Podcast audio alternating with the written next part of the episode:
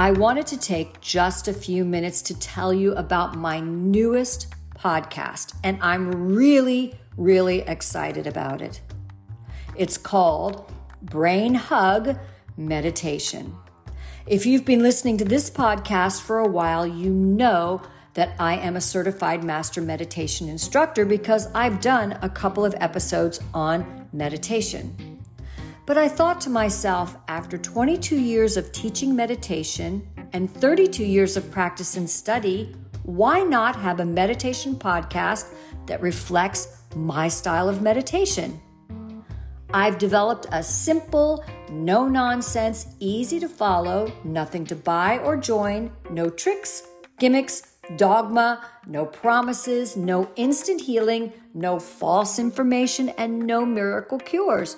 So you're thinking, well, uh, that doesn't sound much like meditation, so what good is it? It's a lot of good, and trust me, I'll tell you more.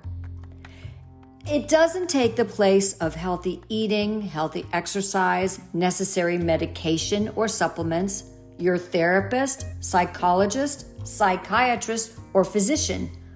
But you may feel more relaxed, at ease, peaceful, and you may feel less stress, anxiety, fear, tension, or depression. That's not too bad, is it? It's going to be so simple because I've based it on the breath.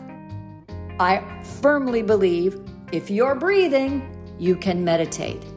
Okay, what if you don't like the words meditation or mindfulness? That's fine too. You don't have to use them. I'm not attached to that and neither should you be.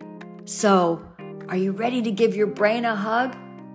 Thanks so much for listening. Please join me on my other podcast, Brain Hug Meditation. I look forward to speaking with you.